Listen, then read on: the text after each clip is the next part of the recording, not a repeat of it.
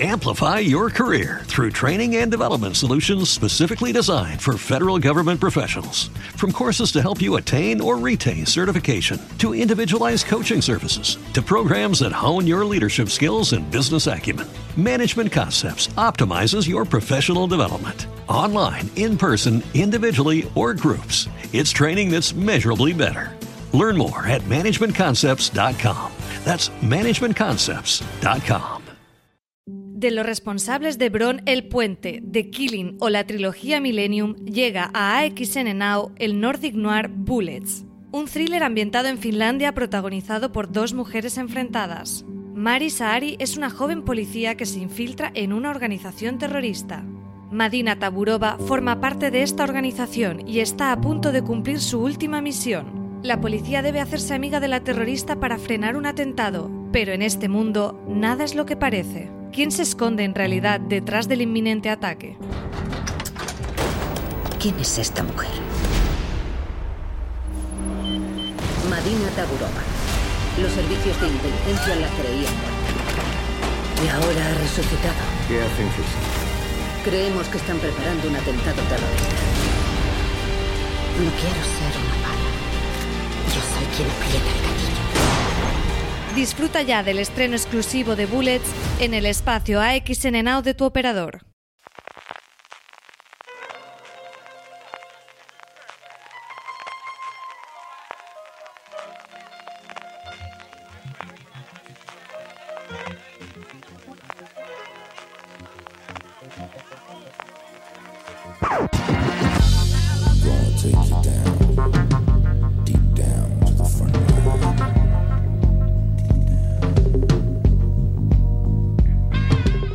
Jaulas sofisticadas, elefantes y un dios que camina entre nosotros, todo esto y mucho más nos ofrece An Almost Religious O, un fervor casi religioso, el séptimo y antepenúltimo episodio de la que esperemos sea solo la primera temporada de Watchmen, que desde ya nos podemos analizar, comentar y destripar entre este que os habla CJ Navas y Francis, Doctor Manhattan Arrabal. Francis, ¿cómo estamos?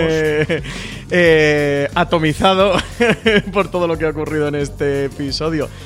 No nos deja de sorprender Watchmen, en menudo séptimo episodio. Tú ves, ya me está pareciendo bajo donde he colocado Watchmen en el top del año, CJ. Es que esto va más, ¿eh? cada día va más. que adelantar el trabajo está muy bien, Francis, como tú y yo sabemos, pero al final tiene estos riesgos y, y las imprudencias al final se pagan. Eso es lo que ocurre. Ya, ya me parece bajo. Eh, nada, me gusta mucho. O sea, el sexto episodio fue el sexto y fue una auténtica locura de episodio, pero, pero este séptimo pasan tantas cosas, descubrimos tantas cosas y la serie no para de mejorar. Sí, señor. Has comprobado de todas formas que los martillos en tu casa están todos controlados, y no hay ningún error en la cocina, ni cosas de estas. Hay uno y es de los malos. CJ, en mi casa lo fuerte no, no es la caja de herramientas, así que no tengo nada de preocuparme. Tengo un taladro que precisamente eh, ayer tuve que hacer una perforación y se me rompió la broca, así que con eso te lo digo todo. No, no hay por qué temer con la caja de herramientas de mi casa. Yo tengo pánico porque estoy medio en obras en casa, entre eso las mudanzas, ya he descontrolado, no sé ni cuántos martillos pilones hay, ni cuántos martillos Yo- normales en, en pequeño desastre. Yo he complicado, mi cuchillo No cortan tampoco demasiado, o sea que tengo uno de estos de cerámica que eso no corta, o sea que en mi casa al menos no corro peligro. Vamos a ir como siempre con nuestro recap del séptimo episodio de Watchmen, como te decía al principio. Tendremos a lo largo del programa esos curiosidades, esos easter eggs. Hablaremos de esa Wikipedia que se ha complicado un poquito esta semana, al menos a mí para consultar, pero hemos podido ver esos documentos. Tendremos como siempre las preguntas y los comentarios. Pero Francis, como es de rigor, empezamos analizando paso a paso lo que hemos visto de todo un episodio que empieza de algo que ya conocíamos, que habíamos visto esbozos, que habíamos oído comentar, que es esa celebración del Día de la Victoria dos años después de ganar eh, en Vietnam y consiguiendo, bueno, pues ganando esa guerra que es quizás el gran punto de cambio con respecto al mundo que se gana en los Estados Unidos gracias a la intervención del Dr. Manhattan. Sí, es algo que ya contamos en pasados recaps, que contaste tú, es algo, bueno, pues que lectores del cómic eh, conocíamos, es estado número 51 de, de Estados Unidos, esa eh, escena mm, inicial que estamos ahí en este Vietnam, estamos eh, lo que parece ser Saigón, no luego desde luego Ángela sí que está en, en Saigón, ese VHS de, de Sister Night que ve Ángela de pequeña un, un VHS de Sister Night que luego va a salir a lo largo del episodio. Que los padres no le dejan ver, especialmente el padre de, de Angela Ibar no le deja ver por aquello de, que no confía demasiado en los eh, encapuchados, por, por ese pasado que tiene con su padre, que es precisamente justicia encapuchada y esos malos recuerdos en los que no quiere que, su hija mm, se fije. Y, una trama aquí que vemos que aprovechan para hablarnos de, la representación, de meternos en la representación en una época que hablamos mucho de lo importante que es la representación en el audiovisual y, y que mm, todo el mundo tenga su referente. Y aquí lo cuelan de una manera tan sutil, pero tan bien metida dentro de, de la serie. Me, ha gustado mucho eh, toda, esta parte, toda esta parte de Sister Night, del problema de la representación en el audiovisual, que lo hagan precisamente en una serie, la búsqueda de los referentes. Ha sido una parte que me ha parecido muy bonita del episodio. Luego hablaremos, eh, hay uno de los dos documentos de la Wikipedia que influye, influye, bastante, que comenta bastante esta parte, pero lo comentaremos después en la parte apropiada.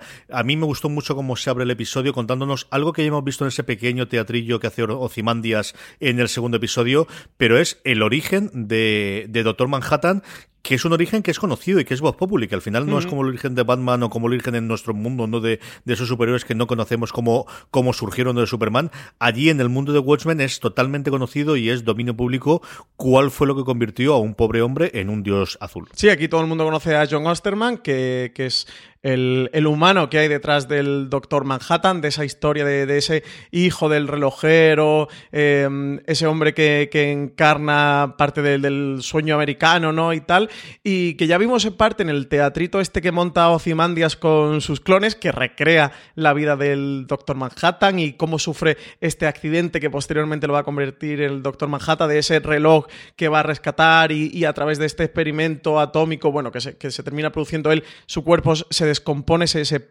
fragmenta en millones de átomos y se vuelven a recomponer para, para recomponerlo como el Doctor Manhattan, como ese Doctor Manhattan, lo que tú dices, que, que se conoce perfectamente el origen que nos cuentan en este vídeo, en una especie de eso, bueno, pues de ceremonial, altar, homenaje, museo que hay en torno a su figura. Muy guay esta escena inicial, ¿eh? otra vez de casi un set piece dentro de, de, Watchmen, como ya nos ha acostumbrado la mayoría de los episodios, y que nos cuenta, bueno, pues para todo el que no sea lector del cómic, al menos le ubica, ¿no? Quién es el Doctor Manhattan. Para los que ya lo conocíamos, creo que es una escena muy bonita, eso muy de origen, muy bien integrada dentro del, episodio, y cómo lo hace, que, que, lo está viendo esta Angela Ibar pequeñita, lo está viendo en un, en un monitor, lo está viendo en una, en una televisión. Me pareció muy bonito, está muy bien integrada toda, toda esta parte de la historia y de la mitología del propio cómic. Y una escena que acaba pues con el primer ground trauma en la vida de Ángel Abar, el primero de muchos, y tendremos otro en este episodio, más todo lo que no conocemos ya de su vida a lo largo de los dos siete episodios, que es ese atentado de, de, ese Frente de Liberación. Recordar que comentamos hace un par de episodios cómo había un, un, bueno, pues un comando terrorista que se oponía a la integración de Vietnam dentro de los Estados Unidos y que luchaba por esa independencia, que de alguna forma parecía que Lady True podía estar eh, apoyando, no se sabía hasta qué punto, o ella al menos lo negaba, eh, eh, con una intervención directa con armas y con dinero, pero ese es el reflejo del atentado y el fallecimiento de los dos padres mientras mm. su hija está viéndolos, que como trauma de infant infantil no está nada mal. Sí, no, no, está nada mal y que refuerza otra vez, volvemos a, la, a, hemos vuelto a esa escena varias veces a lo largo de los recaps, a esa escena de um, Laurie Blake con Pity, con Ángela en el coche en el que, bueno, le dice todo este tema, ¿no? De, de, de los justicieros o los encapuchados, de, que, de cómo se ponen ese disfraz para ocultar su identidad, que realmente están ocultando un trauma. Bueno, pues aquí vemos el trauma de la infancia de Ángela, que cómo mueren los padres en este um, atentado, ese por la liberación de Vietnam, ¿no? De un Vietnam en el que Estados Unidos ganó la guerra, derrotó al Vietcong. Lo vemos en el documental este del, del Doctor Manhattan de, de, cómo fue y no nos narran cómo fue. Y una Ángela que luego vamos a ver que va a despertar en casa de Lady True, que fue como cerró el episodio anterior que ve el imponente reloj del milenio que han construido. Es precioso. ¿eh, eh, está bien nombrado como una de las maravillas del mundo moderno, o la maravilla del mundo moderno, como le llama Lady True. Sí, y vemos ese despertar y, rápidamente se nos revela. Es un episodio en el que tenemos muchísimas revelaciones. Claro, que en otras circunstancias duraría más episodios, pero es que nos quedan tres, Francis, así que tiene que ser la cosa rápida. ¿Y cómo le dice rápidamente? ¿Qué haces aquí? Bueno, pues porque me llamó Blake y pensó que la única forma de poder salvarte era yo, que al final soy la que construyó Nostalgia. Y tiene esa goma que va a tener también bastante movimiento con una de esas revelaciones Made in Lindelof eh, posteriormente con el elefante. Y ese momento en que le dice, necesitas estar quieta porque en ese momento tú no sabes si eres tú, si eres tu abuelo, si eres una mezcla de los demás, y esos recuerdos que te han bombardeando, necesitamos sacártelo de tu sistema. Con ese vídeo tan bonito con rosas por en medio que parecen los anuncios de medicamentos americanos con todos los efectos especiales, todos los efectos secundarios. ¿eh? Parece, podría ser casi un anuncio del perfume este de Flower by Kenzo. con la rosa y con las raíces. Y además, a mí me impacta mm, mucho la. Bueno, aparte del, de todo eso, el, anuncio y cómo lo integran, cómo te están contando el efecto que hace este tratamiento, pero que la propia. que bueno, Yo pensaba viendo el episodio que era un, un vídeo que nosotros estábamos viendo, bueno, un anuncio que habían hecho de esto que, que lo estábamos viendo los espectadores, pero no, lo ha visto la propia la propia Ángela. Y mm, cómo ella reclama ver a su abuelo, ver a Will, y cómo le dice Lady True esto de te has pasado los últimos días siendo él, eh, no sabrías dónde acaba él y dónde empiezas tú. Esta sobredosis que ha tenido de nostalgia y algo que, mm, que comentamos, que tú comentaste, CJ, de la Pitipedia, precisamente del, del cómo ella eh, durante varios días se había pasado relatando las vivencias, los hechos de Will y donde realmente su cuerpo había sido casi una transposición del, de la historia de Will, del pasado de Will. Aquí Lady True nos lo confirma. Oyentes de estos recaps de Forest Series ya lo sabían porque nos escuchaban a nosotros, eh, o todo aquel que hubiera consultado la, la Pitipedia, pero aquí ya es la propia Lady True quien nos ha confirmado que, que todo esto fue así, ¿no? Tal y como lo comentamos aquí en el recap.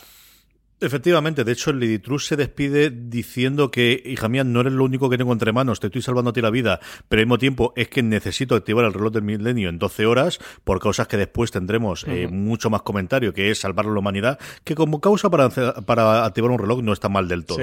Porque acto seguido damos el salto a precisamente la persona que sabíamos que estaba escuchando todos estos recuerdos de Will a través de Ángela, que es eh, la propia Blake, eh, oyéndolos en esa grabadora que lleva en el coche mientras habla con Pity tiene ese cassette, tiene esa grabadora, de nuevo lo de los cíclopes, que también lo contaste tú aquí, eh, CJ, de la Pitipedia, ¿no? De cómo teníamos ese informe de, de Laurie Blake que, que contaba, que relataba de que constantemente Ángela mm, hablando a través de, mm, o con Willa eh, hablando a través de Ángela, mejor dicho, hacía referencia constante a, los cíclopes. No recuerdo el número que dijiste de, mm, veces que hace referencia, que ponía en el informe. No sé si tú te acuerdas, pero eran muchísimas, no sé, 200 veces o algo así, ¿no? No, me acuerdo, No sé, o 50 veces, era como un, número exageradamente alto, donde tenemos a Lori Blake que se ha enterado de que Will eh, fue justicia encapuchada, ese primer héroe que inspiró a dos generaciones de héroes, que inspiró a los Minutemen y luego a los Watchmen, del que Laurie Blake formó parte y sus padres formaron parte. Recordemos que son, eh, eran Espectro de Seda, la primera Espectro de Seda, y, el comediante.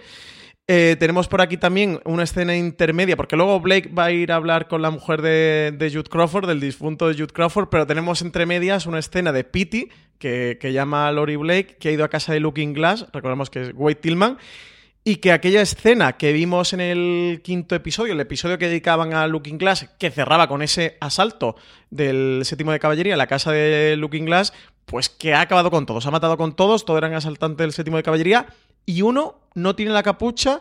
Piti creo que interpreta en el episodio que, no es del séptimo de caballería. No, no, sé, CJ, cómo interpretas tú, si es que no sea del séptimo de caballería o, si que le haya quitado la, capucha esta de Rorschach. Mi interpretación es esa, es que Tillman le ha cogido la capucha y está infiltrado ahora dentro de, de, ese conglomerado del seto de caballería y veremos a ver, pues creo que en el siguiente episodio sabremos pues de qué parte está, ¿no? Al final el séptimo de caballería en el quinto episodio le abre los ojos, pero no sabemos qué alianza va a tener, si al final va a, ver la luz y seguir el camino de, de este séptimo de caballería o en la larga tradición de los sobrehéroes o de los antihéroes, al final pues estará de nuevo del lado de, de su amiga íntima y, saboteará desde dentro el séptimo de caballería. Yo creo que es algo que sabremos seguro en el próximo episodio. Yo entiendo que sí, ¿no? O sea, a Wade lo veo más de sabotear que de unirse al séptimo de caballería. Y con lo que luego descubrimos del séptimo de caballería, Entiendo que el personaje de Wade va a ir por ahí, ¿no? Eh, molaba mucho, por Dios, que no nos lo conviertan en un, nuevo afiliado al, al séptimo de caballería. Llega Laurie Blake a hablar con la mujer de, de Jude Crawford, que es algo que conocíamos también en la Wikipedia. Acuérdate que el informe ella decía Sí. tengo que ir a hablar con, con Sí, la viuda. sí. Y aquí tenemos dos grandes partes. Una es ese monólogo de, eh, de Laurie Blake en el que cuenta, en el que de alguna forma le, le cuenta todo. Además, lo, lo pone en abierto. Yo creo que es de los pocos momentos en los cuales ella confía en demasía de una persona mm, porque no, no, no le pensaba que ella. Yo creo que tenía el entendimiento de que eh, Jude Crawford sí era uno de los jefes, pero ella estaba oculta o ella eh, simplemente apoyaba. No que realmente era parte partícipe, por no decir, quizás además la- el gran engranaje que tenía de relación de los distintos jefes de, de toda esta conspiración que está creando, ¿no? Y le habla abiertamente de, su de las cosas que ha descubierto, incluido eso, que Willy la ju- justicia capuchada, con una de esas frases, bueno, pues yo creo que al final está haciendo un metacomentario de la serie y de lo que quiere contar la serie, ese momento de el justicia capuchada era negro, el tipo que inspiró a dos generaciones de héroes, tuvo que, tuvo que ocultar quién era porque un blanco con máscara es un héroe, un negro con máscara da miedo, que es una de las grandes, yo creo, frases que se recordará durante toda la temporada del final de Watchmen. Sí, aquí subraya, y no digo subraya en el sentido peyorativo que normalmente solemos aplicar cuando hablamos de que una serie subraya algo, sino, mm, bueno, hace evidente o hace palpable o más palpable aún todo lo que nos cuentan en el sexto episodio y todo el camino que, sufre Will desde que entra en esa policía, eh, luego se enfrenta contra los cíclopes, se termina convirtiendo en justicia encapuchada, entra a formar parte de los Minutemen, luego acaba con los cíclopes. Bueno, es el extracto de todas esas conclusiones mm, que sacamos del sexto episodio. También comentamos en el recap del, del último episodio aquello, creo que era de la mm, Pitipedia, ¿no, CJ? Aquella conclusión que, que sí sacaba precisamente Piti, ¿no? De que ahora entendía lo de los lo de la serie de los Minutemen, del American Hero Story eh, Minutemen, de que ahora todo tenía sentido y tal, de que estaba equivocado, ¿no? Del cómo al final, como que el gran fallo, el gran error era, era Norteamérica, ¿no? Venía, venía a decir. Y, y bueno, pues aquí, tienen, aquí tenemos al, al propio personaje de, de Laurie Blake reflexionando sobre todo esto. Es una de las escenas que más me ha gustado el episodio. De hecho, lo he visto un par de veces. He terminado la escena y me la he vuelto a poner. Porque aunque tiene este mm, cliffhanger un poco impactante al final, de que de repente empieza la mujer de, de la señora Crawford, empieza a darle a este mando un poco ortopédico que, de nuevo, mm, llama la atención lo avanzada que está la tecnología en algunos sentidos y lo atrasada que está en otras. Parece un mando de los años, no sé, 50, 60, así como de, de botón gordo. Eh, resulta que era para activar una trampilla. Lo horrible que se queda como diciendo. ¿Qué haces? ¿Pero qué haces, muchacho? ¿Qué haces? Pues oye, la, estaba capturando. Lori Blake, el girito este no lo vio eh, venir, pero el, la escena en sí me gusta mucho, sobre todo también la transformación que, vemos en, en la señora Crawford, lo bien que está la actriz desde el punto este de inocente, ¿no? Como ama de casa, de que no se entera de nada, de que está en segundo plano, de Jude Crawford, y cuando ve que Lori Blake sabe la verdad, cómo se va transformando. Esto es algo que tú y yo también comentamos en recaps pasados, de que, oye, que si Jude Crawford y esta señora eran marido y mujer, pues que algo debía de saber ella, porque además ella, recordemos, que era la asesora de campaña del senador King, creo, ¿no? Que comentan en el segundo, en el tercer episodio, en esta pequeñita fiesta que hay, como en este cóctel que organizan. Sí, eso es. Frances Fisher, que, que interpreta a, a, Franz- a, a Jane Crawford, es alguien que hemos visto de secundaria, yo creo, en mil películas y series en los últimos tiempos.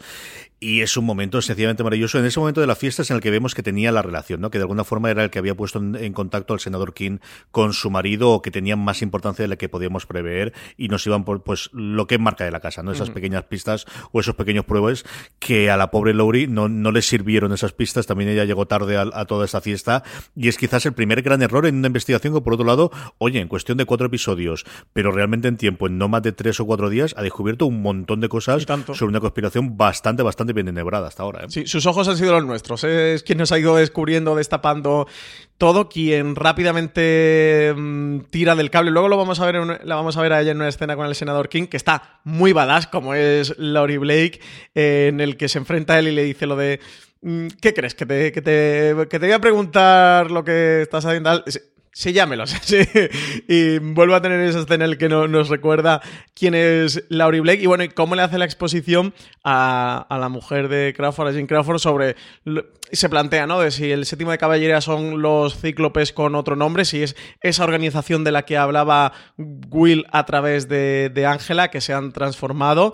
Tiene esta pista sobre el plan del senador King, entiende que fue el responsable quien ordenó la, era la Noche Blanca, ¿no? Creo que le, llaman a la, serie. Para que los policías ocultaran, provocar todo eso para que luego los policías tuvieran que ocultar su identidad y así no se pudiera distinguir. Ella le llama, ¿no? Esto de distinguir a los tipos buenos a los tipos malos. En el momento que todo el mundo tiene una capucha o oculta su identidad, ¿cómo distingues al bueno, cómo distingues al malo? Que de nuevo es un debate Em, sobre, la, sobre la sociedad, de mm, cómo luchas contra quien no respeta las reglas, em, un poco lo que ha ocurrido eh, habitualmente entre los servicios secretos de los estados y las organizaciones terroristas. De nuevo aquí te saca este, em, este debate la serie de, de Watchmen y de, de verdad que me gusta mucho. Esta escena es de mis favoritas de todo lo que ocurre en el episodio y mira que hay momentazos, ¿eh?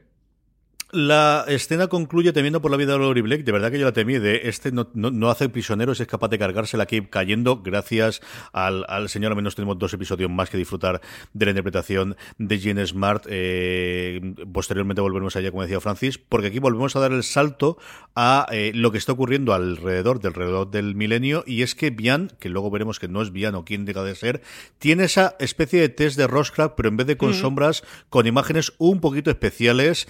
Eh, mientras Ángel le va contando a los hijos el por qué es el policía. Sí, es em, una escena, bueno, yo creo que no nos descubre grandes cosas, pero sí que es esclarecedora de, de Bian, sí que luego nos van a contar mucho que sospechamos de por qué tenía estos sueños, estos recuerdos. ¿Te acuerdas que debatimos si podría ser un clon? Em, si no, esto que soñaba, si sería a través de pastillas de nostalgia. Bueno, luego lo comentaremos, porque más adelante el episodio nos, nos van a confirmar todo este tipo de teorías. Aquí me gusta especialmente el cómo le cuestiona sobre el, por qué es policía, si sus hijos no quieren, si temen por su vida, el por qué le oculta que, sea policía. Vamos a descubrir luego también más adelante que le ocultan más cosas a sus hijos, aparte de que ella sea, siga siendo policía y que sea Sister Knight. Y damos este salto al recuerdo de niña de Ángela en el orfanato de, de Saigon, esta escena que nos justifica el por qué ella es policía, por qué quiere ser policía, Em, como, como lo fue su abuelo, aunque ella no lo supiera. Su padre vemos que es militar y, esta escena con los policías en el que ella mm, consigue descubrir o confirmar uno de los que estuvo detrás de la conspiración de este atentado que, acabó con la vida de sus padres y que la mujer policía le termina entregando eh, su placa y tenemos aquí unos planos fundidos de las diferentes placas que hemos visto en la serie, acabando con la de Jude Crawford de cuando muere y le cae esa gota de sangre. Sí, señor. Eh, seguiremos teniendo un poquito de momento. Tenemos el juicio contra Ozymandias, creo que podemos dejar para el final si quieres y contamos la parte de, Júpiter. ¿O quieres que lo comentemos ahora, Francis? Eh, si quieres, lo dejamos para el final. Como hemos estado dejando a Ozymandias hacia el final y por ahora también sigue un poquito más deslavazado, ¿no? Esta trama sigue, sigue por su camino. Estamos ya en el séptimo episodio. No sé esto cómo se va a terminar uniendo, no te voy a engañar. Bueno, mira, ya, ya lo estoy comentando. De hecho, que le voy a comentar luego. Y ya le estoy comentando, así que vamos a comentarla. Bueno, tenemos este juicio contra Ocimandias. Y digo contra Ocimandias porque él comparece vestido de Ocimandias al juicio. Tenemos a los clones reunidos allí en el estrado, que forman parte del jurado, que forman parte de la audiencia. Vemos a este.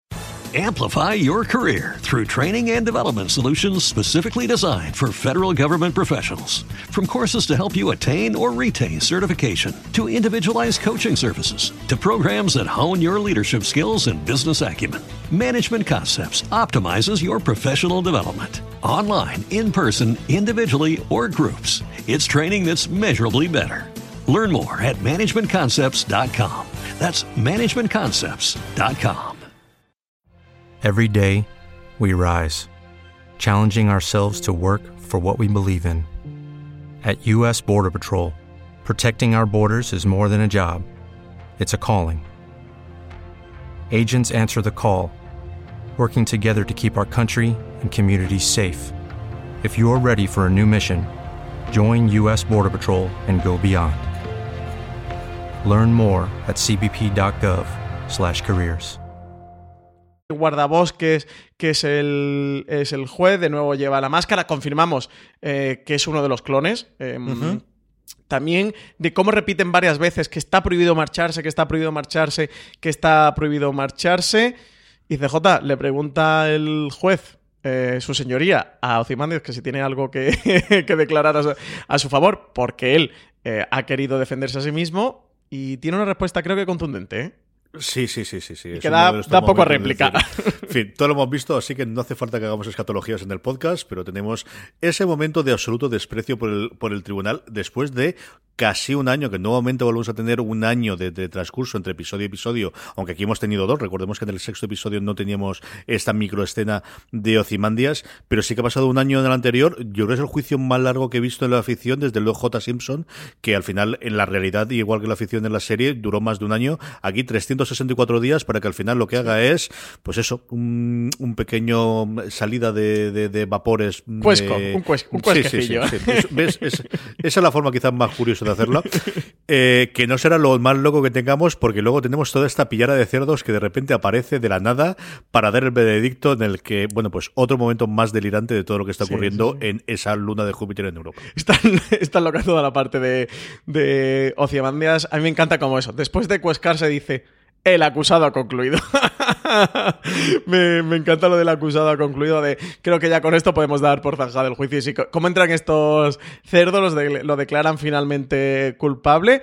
Y vuelve a sonar lacrimosa, un lacrimosa que suena a lo largo del séptimo episodio varias veces, que sonó en el quinto episodio, es este mm, la, misa, el requiem de Mozart, que suena cuando, recordemos, cuando Looking Glass está entrando en, esa capilla, en esa sede del séptimo de caballería. Aquí esta vez, mientras suena, vemos a Ozymandias eh, cómo llora, cómo se le, se, les, se les suelta una lágrima, se le cae una lágrima, y su rostro se funde de nuevo otro plano fundido con el de la estatua que tiene Lady True. ¿Te, acuerdas que nos comentó un oyente si pudiera ser eso, como en Star Wars, ¿no? Que como Han Solo encerrado en la mm, en la carbonita estuviera ahí un poco apresado. No sé, ya creo que es la segunda vez que nos funden el rostro de Ozymandias con el de la estatua. Creo recordar que ya lo hicieron en el tercer episodio, ¿no? Cuando van, cuando descubren el personaje de Lady True, creo que ya hacían un fundido de este tipo. No tengo ni idea, tío. ¿Sabes por dónde puede acabar la trama de Ozymandias? Porque yo estoy absolutamente perdido, te lo prometo, estoy perdidísimo. Sí, es cierto que la forma más fácil de que se integre es que esa estatua, o bien sea el propio Cimandias, o bien sea tra el transporte, o bien el reloj del milenio, sea algo que permita trasladar a Ocimandias desde allí donde está a esa misma estatua o cobre fuerza, no lo sé. Eh, es la única en la que se me. Creo que es demasiada pista el que se funda uno con otro, con toda la lógica que tiene, sabiendo que está buscando alguna cosa más, ¿no? Y luego esto, junto con la, parte del editor que nos adelantamos, de mi madre está aquí y falta mi padre, que ya sería que su padre fuese Ocimandias que ya empezamos a complicarnos toda la vida por ahí. ¿no? O sea, yo apuesto porque sí. Mm. Es la mujer más inteligente del mundo pues era hija del hombre más inteligente del mundo, ¿no? Ah, podría venir por ahí, pero también podría venir por alguna cosa que hiciese Doctor Manhattan en, en, Vietnam, o no lo sé exactamente. De verdad que ahí tengo la duda. Sí que no me extrañaría que sea la, fuerza, la forma en la que él se integrase en la historia general, porque entiendo que en algún momento, en el octavo o en el noveno episodio, se unirá al resto de la fiesta con el resto de los personajes que hemos ya conocido y llamado durante estos siete episodios, Francis. Sí, esperemos que sea en el octavo, porque como la en el noveno, no se va a hacer una No me extrañaría, ¿eh? Yo a mí no me extrañaría nada que el octavo acabase con él llegando cuando tuvieses un ese cliffhanger de, de ya y el noveno pues fuese realmente donde te tengas. Sí. sí. sí, Oye, pues sería muy buen cliffhanger ¿eh? de cara al, al, noveno. Que la resolución sea en el, en el octavo de cara al noveno. Pues sí, tiene todo el sentido. Ahora que lo dices, me resultaría una faena que nos hagan esto, pero sí que tiene sentido.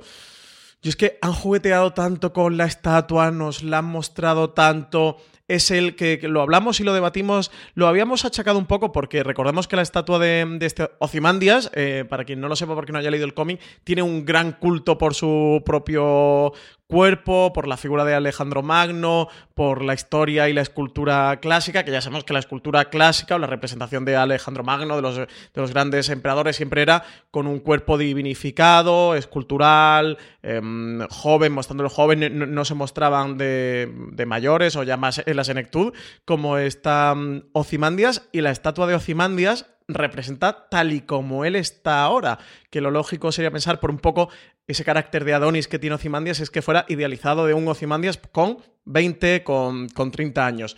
Y no, la escultura muestra la edad que, él tiene.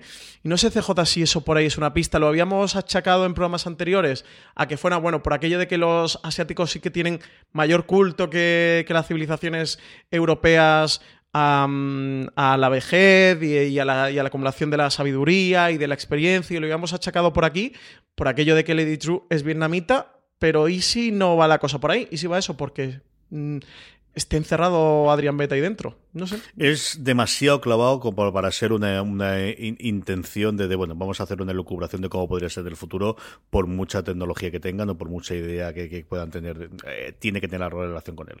No sé cómo te digo, si será de sonda, si será algo que le ate a la Tierra, algo a partir de lo cual mm. llamarle, algo a partir de lo cual trasladar su cuerpo desde Júpiter o teletransportarse o alguna cosa, pero yo creo que por ahí pueden ir los tiros. Sabremos algo a partir del octavo o el noveno episodio. A partir de aquí que volvemos, Francis, yo creo que esto es un sin parar de montaña rusa. O sea, todos son conversaciones, revelaciones, revelaciones, conversaciones, para mí absolutamente inesperadas en la gran mayoría de los casos. Yo supongo que la gente que se mete en Reddit y que tiene idea, alguna de ellas podría haberla descubierto, o al menos tener cierta idea, pero de verdad para mí me han sorprendido una detrás de otra. Lo primero que tenemos es esa conversación inicial de Ángel y Lady True, antes de que todavía se quite eh, esa sonda o que decida averiguar a qué está atada, en el que Lady True le dice abiertamente que necesito salvar a la humanidad, quiero salvar a la humanidad, y le pregunta por qué se volvió desde Vietnam. Sí, le dice esto de tengo un plan secreto para salvar a la humanidad y empieza en Oklahoma. Yo empiezo a apostar porque ese reloj del milenio, lo que tú apuntas, ¿no? Es un, portal para traer a Ozymandias a la Tierra. Esto de que tengan el contador, de que empieza en el episodio, de que quedan 12 horas para la activación del reloj del milenio y que no menos de un par de veces o tres veces más nos han hecho ese marco de referencia temporal de quedan 6 horas, quedan 4 horas. Están contando el tiempo para una avenida. No, entiendo yo o quiero entender. Y que el plan de Lady True pase por... Um, porque Ozymandias eh, sea la forma eh, traerlo a él sea la forma de, luchar contra el séptimo de caballería, o luego descubriremos que, que, los cíclopes y luego descubriremos que también contra el senador King. Entiendo que el plan puede ir por ahí, porque si no, pues ahora mismo no entiendo por dónde puede ir lo del, lo del reloj del milenio, eso más allá de ahí, que sí que puede ser eso, como un gran portal dimensional que consiga traerlo. Aquí tenemos esta revelación, esta primera pista que nos dan en el episodio, eh, que ella le, mm, le tira la, la caña a a Ángela de ¿y tú por qué viniste? ¿Y tú por qué viniste aquí? ¿no? Y le dice ella, le suelta esta excusa de mi marido y yo nos cansamos de Saigón, ella le hace referencia a lo de, bueno, pero tuvisteis un, un accidente, ¿no? Un accidente de coche.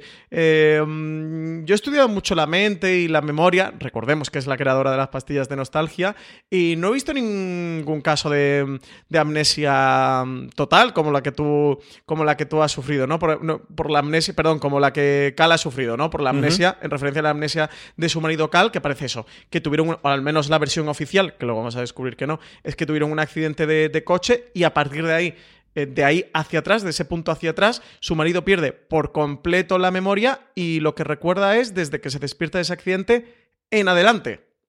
Y nos siembran una semillita de por qué ocurre todo esto. Y lo que sí sabemos es que Lady True está en la pista, sabe que aquí hay un cable del, del que tirar. Y aquí es donde también nos van a contar el tema de la nostalgia que le está dando a su hija. Y CJ, eh, revelación en mayúscula. Esta, eh, no recuerdo si lo llegamos a decir o apuntar o lo llegamos a sospechar.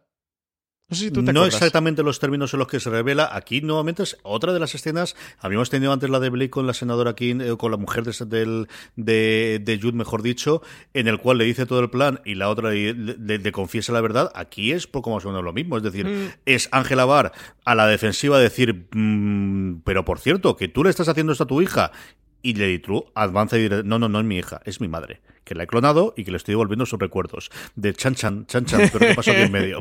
O sea, mm, em, de estos momentos de no tiene ninguna necesidad de tener esa relación, de, de hacerlo igual, como decía antes, que hacía la mujer de Crawford, que me dejó totalmente en el sitio. Sí hmm. que comentamos, como decías tú, que podía haber alguna clonación o que podía haber sido algo que pudiese fuese ella, pero que no lo dijese de una forma tan abierta a Ángela. Aquí yo creo que también es nuevamente el tiempo, ¿no? se tiene parece bastante claro que Lady True quiere ganarse la confianza o al menos no va a mentirle a Ángela, que acuérdate que es una de las cosas que le cabrea a Will de por qué no le estás diciendo toda la verdad y él le dice no, porque necesitas saberlo a su debido tiempo aunque se enfade conmigo. Pues Lady True yo creo que coge el camino de en medio y dice aquí tengo que contarte las cosas del principio, porque al final estoy a punto de lograr, eh, que es otra de las partes que le dice, estoy a punto de lograr mm, una de mis grandes metas, uno de mis grandes logros con el, la inauguración del reloj del milenio y quién no querría que sus padres viesen cuál es su una o, cómo consigue uno de sus grandes logros. Sí, sí, sí, sí. Aquí es donde eso no, donde nos apunta de nuevo la pista esa, que eso puede ser que, que Bates sea,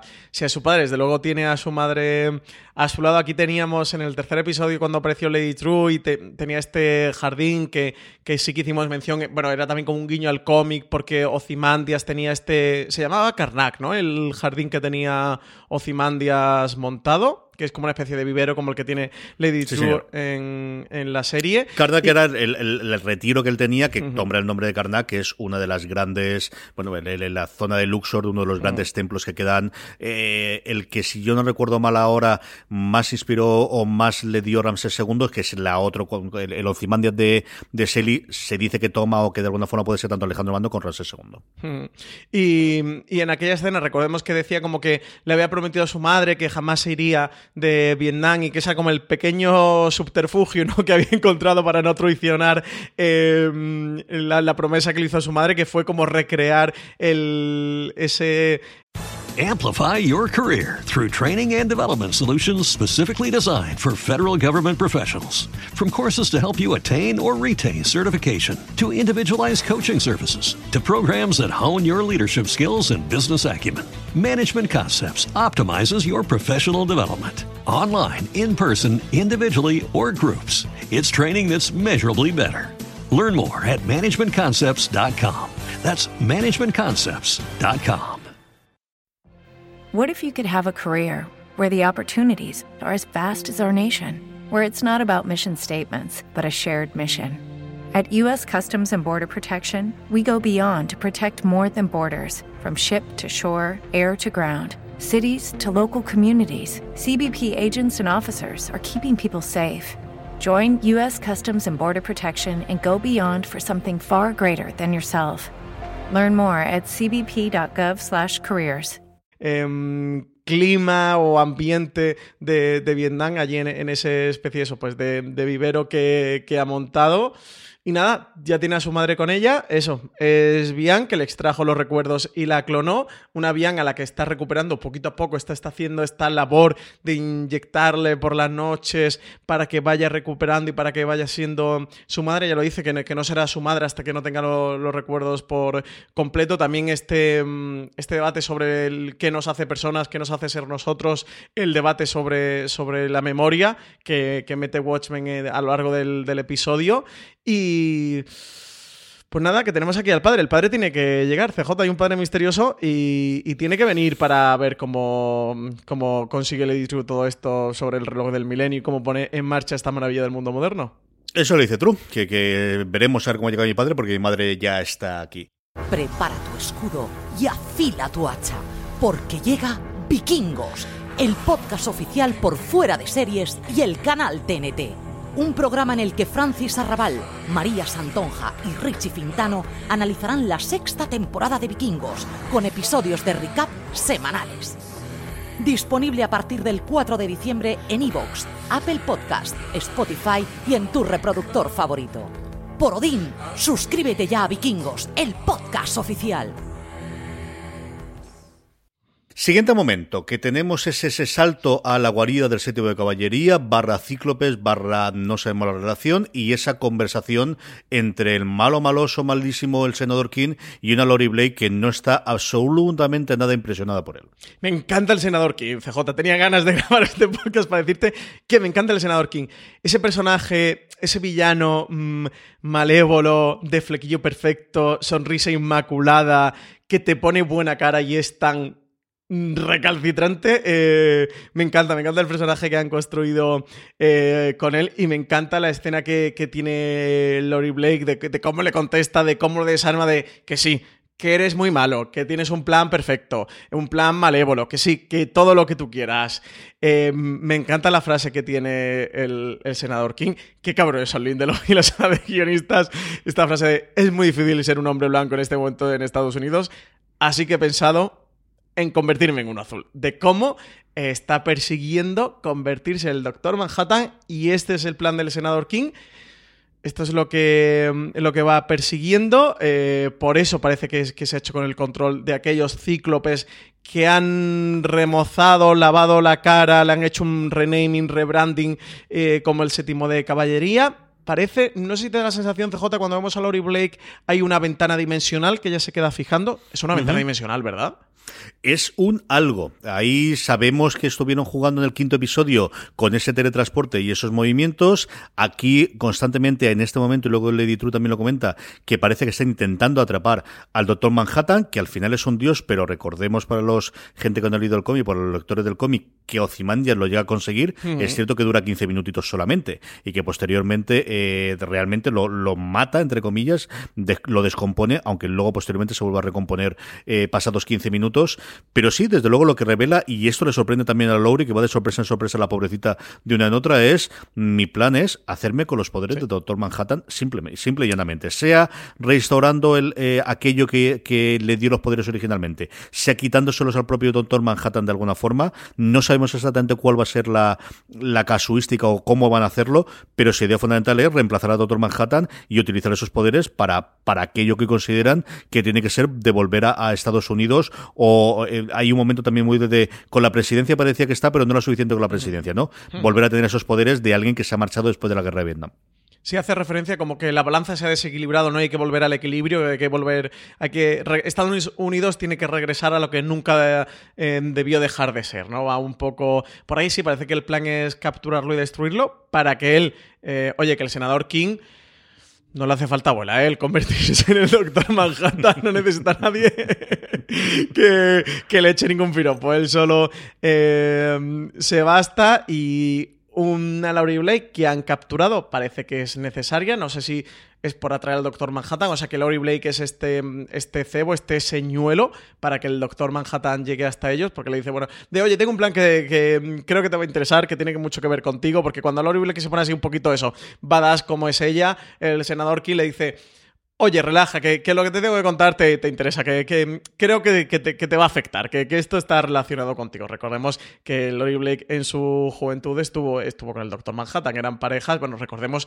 aquel... Mm, gigante dildo azul que llevaba en un, en un maletín construido por... Era por True, ¿no? Por la empresa de, de Lady True. era, no, era por la de Ozymandias, ¿no? Por la de Dan. No, no, por la de Dan. Por la del antiguo... Eh, me saldrá por, por el antiguo búho nocturno, que es el que construía todas estas cosas.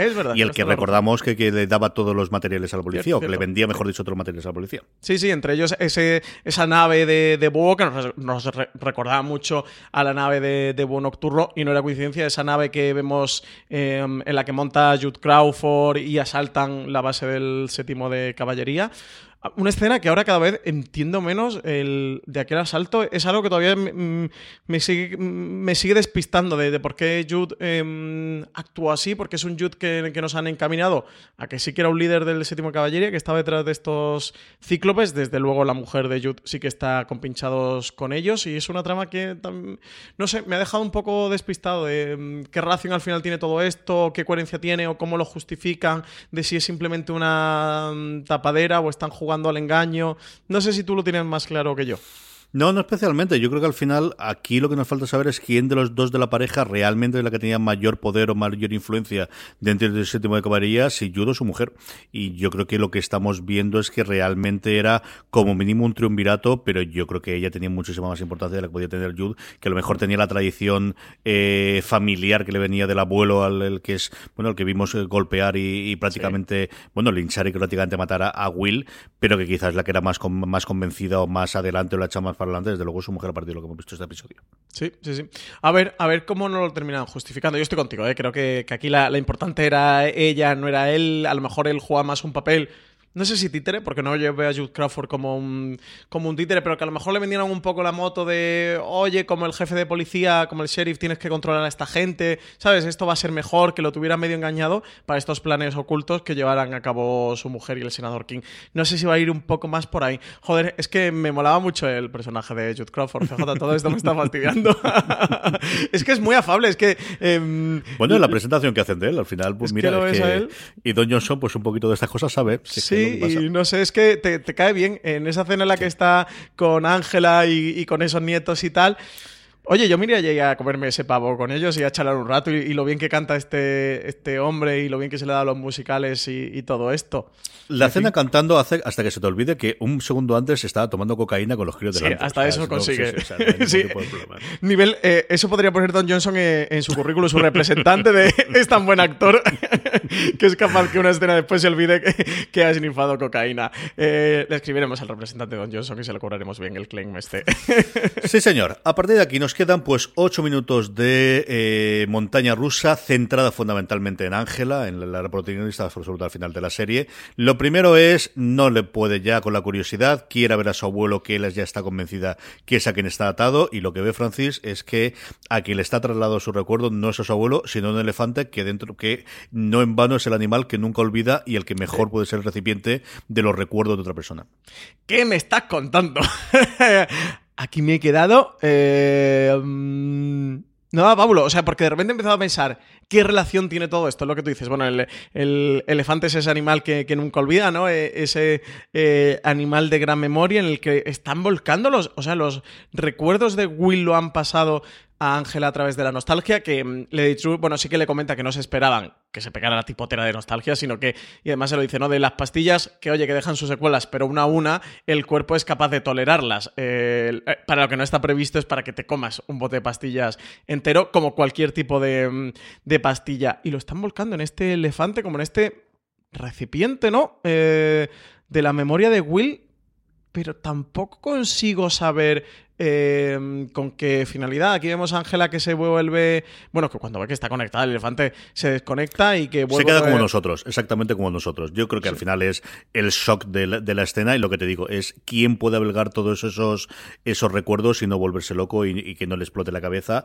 y juega Me parece que está sedado, ¿no? Como quizás también, ¿no? Que... O realmente. Yo no sé si está sedado, que es una de las posibilidades, o, que le abruma realmente todos los recuerdos que se le están transfiriendo, porque al final lo que tiene pinta esa goma es coger sueño de un sitio y llevarlos a otro lado. Coger mm. de un sitio y llevarlos a otro lado. Eso es lo que tiene pinta. Y esa desconexión, como decías tú, Francis, que hace que inmediatamente, nada, en, cuestión de, décimas de segundos, Ángela caiga de nuevo en un recuerdo, en este caso, en un recuerdo de, de su abuelo, sino un recuerdo suyo que encadena con, con su vida en Saigón, en ese orfanato, y ese segundo gran palazo en su vida después de la muerte de sus padres, que es cuando tiene la salvación, que es que su abuela va a buscarla una vez que descubre que existe, la muela justo antes de coger el avión para volverse a Tulsa, para volver a Estados Unidos, vuelve a caer, eh, pues en este caso, de un ataque al corazón, como le ocurrió previamente. Madre mía de mi alma, lo pobrecita mía, lo que sufre, nada, con 10 años. Sí, ¿eh? sí, sí. Qué dura es esta escena de nuevo, ¿eh? Porque de repente eh, sus padres han muerto en este atentado, cuando yo viví tan felizmente con ellos no sabe nada de sus abuelos, nos han contado y nos han justificado el, el por qué Ángela estaba desconectada de Will. Y es que, bueno, mm, nos lo contaron en el episodio anterior, que, sus dos abuelos se separan y hacen vida completamente separados. Ahora nos han contado de cómo su abuela y, su padre se desconectan. Esto de que el padre está empeñado en ir a Vietnam y que, bueno, la madre por protegerlo dice, oye, como te vayas a Vietnam, eh, romperemos nuestra relación y no volveremos a saber jamás el uno del otro. Y que su, hijo finalmente se va y se toma esto a, a rajatabla y jamás quiere volver a saber nada de su madre. Y su madre, de Ángela, Amplify your career through training and development solutions specifically designed for federal government professionals. From courses to help you attain or retain certification, to individualized coaching services, to programs that hone your leadership skills and business acumen, Management Concepts optimizes your professional development. Online, in person, individually, or groups, it's training that's measurably better. Learn more at managementconcepts.com. That's managementconcepts.com. As a new Western Union customer, you can enjoy a $0 transfer fee on your first international online money transfer. Send money to your family and friends back home the fast, easy, and reliable way. Visit westernunion.com or download our app today to get started, and your first transfer fee is on us. FX gains apply, not available for credit cards and transfers to Cuba. Services offered by Western Union Financial Services Inc. and MLS 906983 or Western Union International Services LLC and MLS 906985. Cuando ha fallecido y que decide ir a por su nieta. Nos hacen ya el guiñito, nos preparan el, corazón. Mm, perdona el chiste fácil. porque nos dice que ya ha tenido un, infarto, que subió un pequeño. Que bueno, que fue un sustito, que sufrió un infarto y tal. Y oye, cuando va a meter la maleta en el maletero del, del taxi, le da un infarto súbito se vuelve a quedar eh, sin familia y, que lo ha perdido todo. Tenemos el diálogo en el que le pregunta sobre em, su abuelo y tal. De verdad, que dura es toda la, vida de Ángela. Y de nuevo aquí, eh, también quitando el sombrero eh, por, por mm, la, mesa de guionistas, porque nos están contando la vida de Ángela en detalle y nos lo están justificando absolutamente todo. Y yo creo que un personaje que se van a olvidar de él, cuando lo vimos en el sexto episodio como en la bola de Ángela, yo creía que iba a quedar completamente fuera de la serie y oye, nos lo introducen, nos cuentan la historia y nos cuentan y nos justifican eso, por qué esa desconexión familiar que, que tiene Ángela y que no puede tirar del rastro hacia atrás para Will. Es una escena brutal porque cuando ya habías pensado que la pobrecita ya le había pasado todo originalmente y ves ese momento de salvación, eh, y vuelven a, destrozarle la vida. Y, no sé cuántas más de estas tienen a la pobre, menos mal que solo le quedan dos episodios, pero, pero vaya infancia que ha tenido. Mm, poco es lo que luego es para lo que ha pasado a esta mujer. De ahí, volvemos a esa realidad, vuelve a despertarse y tenemos, en primer lugar, una escena parecida a la que vimos en su momento en esa, eh, eh, en cuanto al efecto, ¿no? En esa árbol general genealógico que veíamos en. A mí me recordó mucho a esa, en, en, ese hogar para las reparaciones. En este caso vemos un globo terráqueo azul que conforme va tocando ella, va descubriendo esas llamadas que se están haciendo en las cabinas de Denny True a, a Marte, incluido la propia de Lori Blake, que la tenemos grabada un trocito de ellos, y a partir de ahí empiezan el gran diálogo, el, gran diálogo hasta la sorpresa final que tenemos posteriormente entre Ángela y Lady True acerca de dónde está el Doctor Manhattan y por qué no responde a las llamadas y es porque está entre nosotros y entre nosotros no es en sentido figurado, no, no, es que está en Tulsa. Menuda revelación, ¿eh? eso de que le pregunta a Ángela el dónde está y le dice Lady True, justo aquí en Tulsa fingiendo ser humano.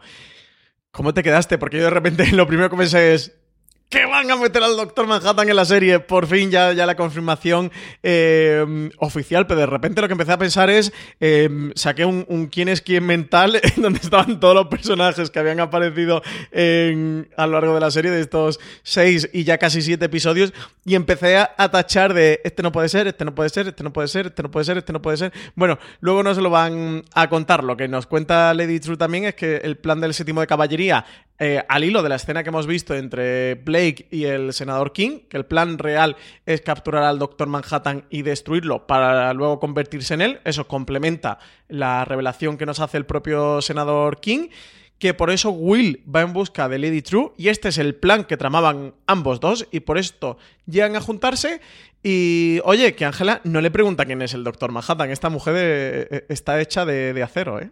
Si aquí es el momento en el cual el True le dice, ya sé que no quieres que te diga que mi plan es salvar el mundo, pero es que realmente es eso, lo que quiero es salvar el mundo, y hay esa última frase en cuando se va a despedir Ángela que es, no me has preguntado. Y dice que no me has preguntado quién es el Doctor Manhattan.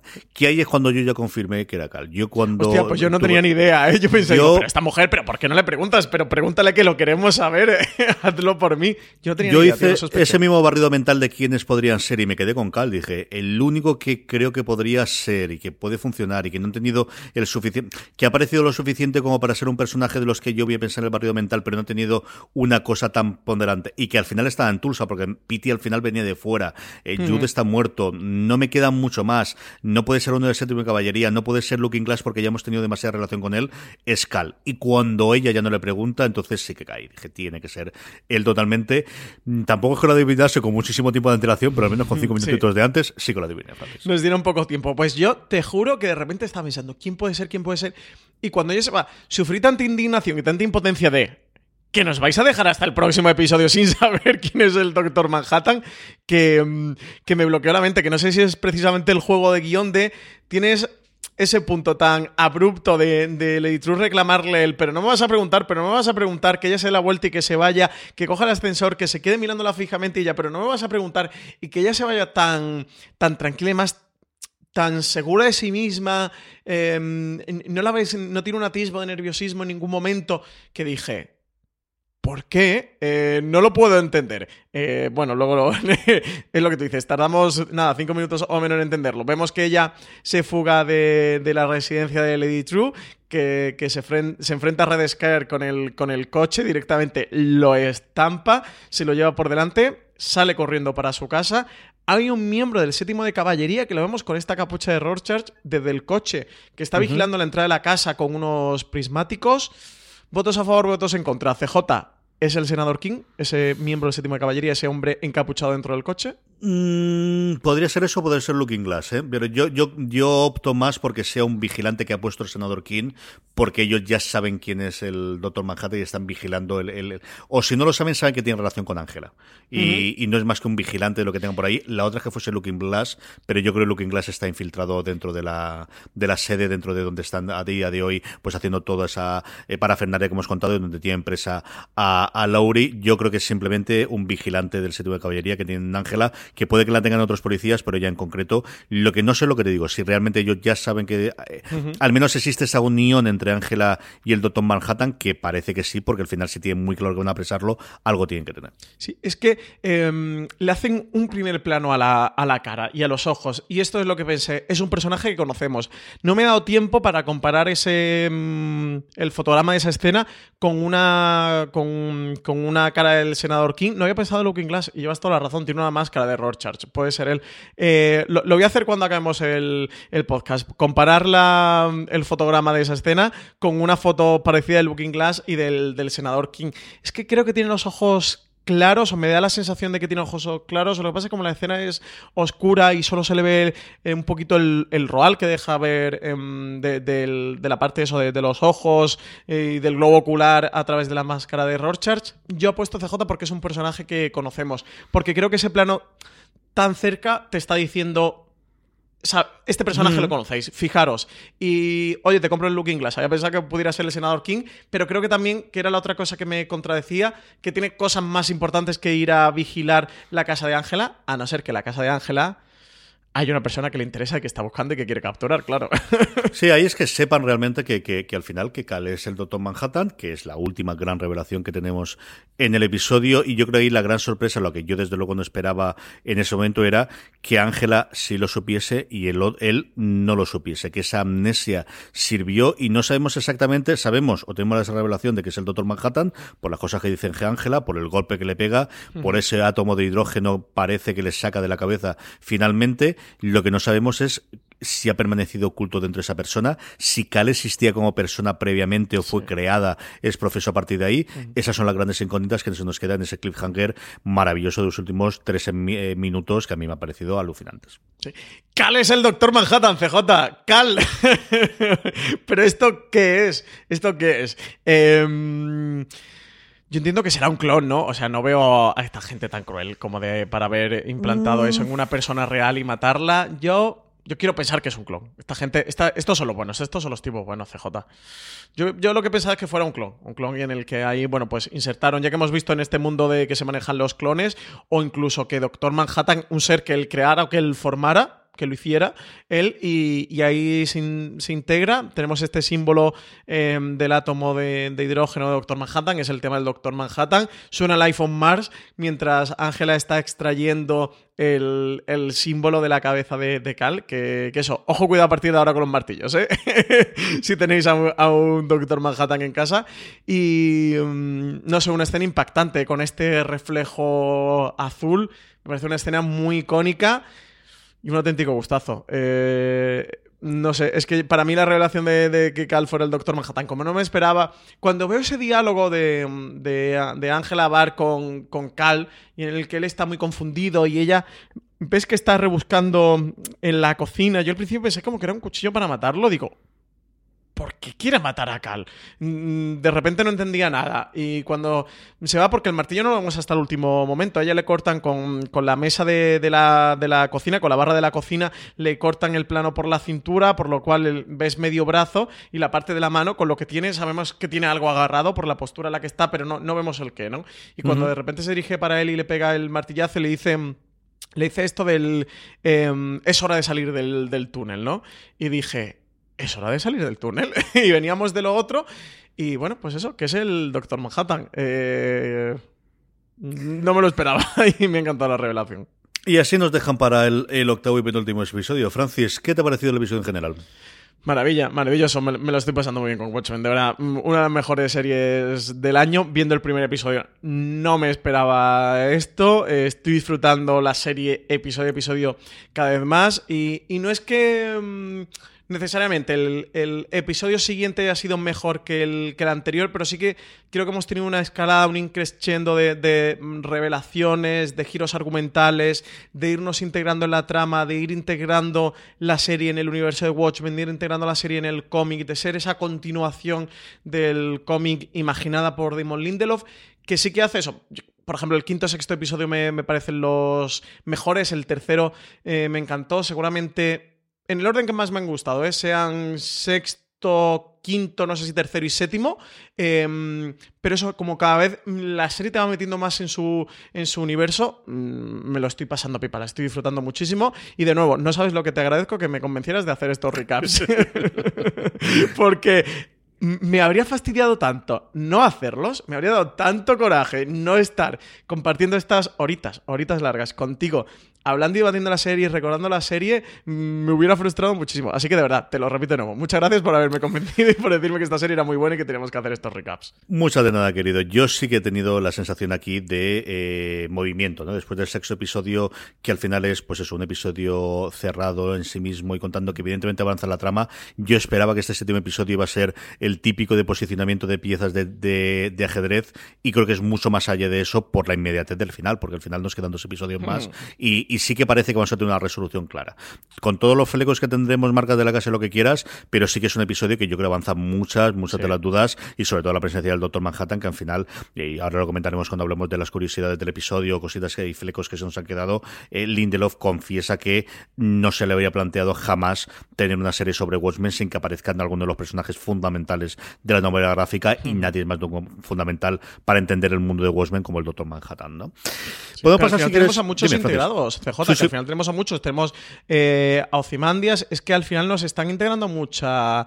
A, mucho del cómic, porque al final, bueno, Justicia en Capucha no era Watchmen, pero sí formaba parte del universo con esos Minutemen, y es el origen. Es que al final es que estamos teniendo mucho, mucho, mucho más Watchmen el cómic del que yo me esperaba y desde luego del que nos vendieron al principio. No sé si era por jugar a todo este tema de la sorpresa, si era por no desenganchar o desconectar desde el inicio eh, a gente no fan o no lectora del, del cómic y que se perdieran una serie tan buena como esta. No sé si es un poquito de todo, que yo creo que sí, que es un poquito de todos esos ingredientes, pero es que es es puro y duro Watchmen. Y, para mí de verdad que, esto es una grata noticia porque era lo que... Era lo que realmente me gustaba que fuera esta serie, era lo que realmente quería de ver esta serie, que, que si hubieran tirado por construir una historia completamente propia y sin más allá que referencia de que el contexto de que eso que ocurre en Watchmen ha pasado la serie, pues bien, pero, pero es que a su vez es un, homenaje, es una continuación,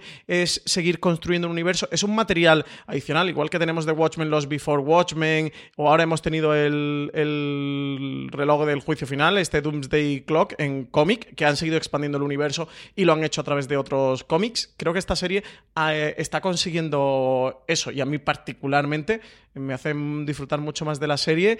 Y yo creo que para todo el mundo, para el espectador que no le interesa el cómic y no quiere acercarse y solo quiere ver la serie, punto, bueno, pues esto evidentemente le dará un poco más igual. Em, pero para los que ya han visto el. han leído el cómic o, tienen cierto cariño hacia él, creo que es mm, que la serie cobra muchísimo valor en este punto. Yo creo que intentaron, sobre todo los dos primeros episodios, introducir los personajes nuevos y darle una entidad propia a la historia, independientemente de, de si habían leído más o menos. Y ahí nuevamente, como la cosa va por barrios, yo puedo tener la intención o la impresión de alguien que ha leído el cómic, lo vi en su momento, pero que no es un gran fanático de la, de la obra, que se puede ver la serie perfectamente sin, sin leer el cómic. Aquí, como siempre, la cosa va por barrios y cada cual opina lo que quiera. Yo creo que sí que era un planteamiento inicial de eh, cuando se le vende a esto HBO, tiene que funcionar independientemente, sin necesidad de utilizar los glitter hits y luego ir introduciéndolos poco a poco. Y sí que coincido contigo que al final lo que vemos, y el propio Lindelof lo hablaremos ahora en las, las declaraciones que ha hecho para Hollywood Reporter, al final ves que, pues de los que podrían funcionar los cinco o seis eh, personajes importantes que quedan al final de la novela en pie, prácticamente a todos los tenemos directa o indirectamente a lo largo de, la distinta trama, Francis. Sí, sí, sí, totalmente. Curiosidades easter eggs que tenemos en el episodio. Como siempre hacemos, en primer lugar el guion, y es una curiosidad del guion porque está firmado por Stacy Osikufur y por Claire Kichi, y es el único de todos los episodios de los nueve en lo que no está Lindelof. Lindelof es el eh, guionista único en el primer episodio, en todos los demás aparece eh, con dos, de hecho el segundo y el último eh, coinciden los dos es con el hijo de, Carlton Cuse, que es Ken Cuse, si no recuerdo mal, y este es el único en el que no está, aunque una vez más, que como él siempre comenta, es una labor general de toda la mesa de guionistas guionistas pero al final tienen que firmarlo X personas porque aquí son las reglas del sindicato de guionistas estadounidense, no puede haber 14 personas firmando a la hora del reparto de los royalties, lo normal es que firmen uno o dos, como muchísimo tres. En ese caso normalmente lo que se hace es historia de una persona y luego el guion por otra persona, pero aquí lo que tenemos es, como digo, ah, con excepción del primer episodio, en todos los casos firman dos, que creo recordar que es el máximo que te permite tener como guion firmado por el sindicato de guionistas para luego cobrar los royalties eh, en el futuro. El director no lo habíamos tenido eh, previamente, es David Semel, que es algo que lleva toda la vida haciendo dirección, especialmente en series de televisión. Alguien que ha pasado por Buffy, que ha pasado por Ángel, que ha pasado por Ali McBeal, que ha pasado por Dawson Crece, que ha pasado por Sensación de Vivir, que fue nominado en el 2007 por el piloto de, Héroes, perdóname, por Héroes, no recuerdo si dirigió el primero o el piloto o el último episodio, y que lo más reciente que yo lo recordaba haber hecho cuando vi su nombre, digo, este hombre me suena de algo, fue el piloto de Star Trek Discovery, que de alguna forma, bueno, pues ha mantenido o, ha dado la señal de identidad a la nueva saga de Star Trek en el universo de CBS All Access o aquí en el caso eh, español en Netflix, Francis. Mm, sí, sí, sí. Es, fue director de, Héroes. Nada podía salir mal. sí, em, yo creo que sí que dirigió el primer episodio. Me suena que que, um, que sí, no sé si el primero, alguno de los primeros. yo recuerdo que él, que él estuvo, que David Semmel estuvo en, en la primera temporada de Héroes. Sí, lo está mirando ahora. Fue el piloto de Héroes, ha trabajado en House también, ha estado en American Horror Story, es decir, alguien que lleva como 30 años ganándose las visuales dirigiendo en, en, series de televisión, ¿eh? prácticamente nada en cine, fundamentalmente todo en series de televisión. está muy bien dirigido este episodio, es una, es una de las partes más chulas, pero bueno, es que toda la serie tiene muy buena factura técnica. Mm. El título, que siempre tiene referencia y normalmente alguna línea de alguna novela, como vimos en Moby Dick, en este caso hace mm, directamente una referencia a la novela gráfica, al Watchmen original, y es un momento en el que Manhattan está relatando cómo fue ese enfrentamiento, o mejor dicho, ese eh, final de la guerra de Vietnam cuando se enfrenta con el Vietcong, y hay un momento en el que confiesa que muchos Vietcong querían rendirse directa y personalmente a él, y él dice la frase ahí de donde su terror hacia mí se veía equilibrado por un fervor casi religioso, de ese odio que le tenía y ese miedo, pero por otro lado de identificarse. Yo creo que es el primer momento en el que tiene ese reflejo de para los hombres soy algo más, para los hombres empiezo a ser un dios, incluso para mis enemigos que me temen. Sí, sí, sí. Aquí de nuevo, no, no paren de introducirnos cositas del, del cómic y nosotros que la estamos disfrutando. Y luego, por otro lado, Francis, teníamos ese momento que a mí me parece muy interesante, porque Cal es de las pocas personas que lee libros todavía en las series, porque todo el mundo tiene un Kindle o tiene este, este hombre es muy lector, ¿eh? El Goodreads, eh, el challenge de los 100 libros de Goodreads, este se lo pasa, ¿eh? Sí, yo no sé si es parte de, de, de, de eh, quiere dominar todo esa parte de la amnesia y al final lo que está leyendo es por quién dobla las campanas, Francis.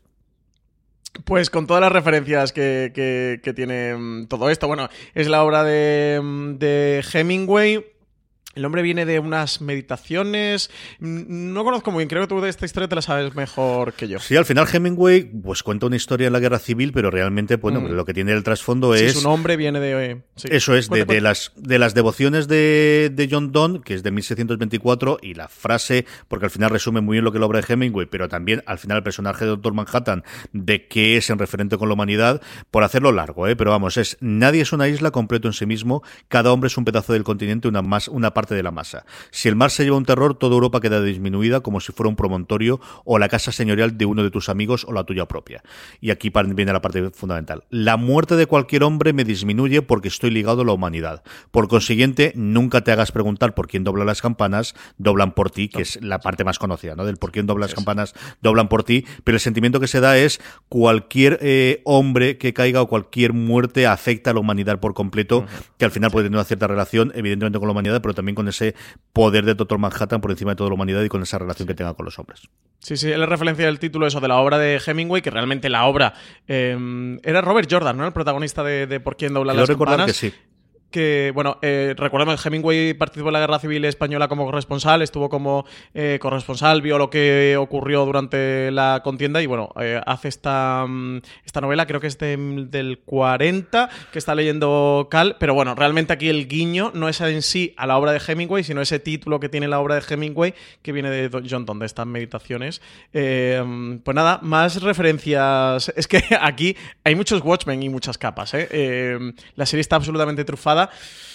pues lo que nos gusta de Lindelof, por eso Lindelof nos gusta tanto, porque nos hace este tipo de, cosas para los más frikis que nos gusta escarbar más allá. Sí, señor. Y Lindelof, que se hizo toda la ronda previa eh, de todos los podcasts y entrevistas varias, y varias en YouTube también, que está haciendo cada tres episodios ese eh, programa de análisis junto con Crema San, que es el, podcast oficial de Watchmen, que os recomiendo encarecidamente que, que, hagáis. En este caso, después de este séptimo episodio, respondió a cinco preguntas que le mandaron desde de Hollywood Reporter eh, por correo.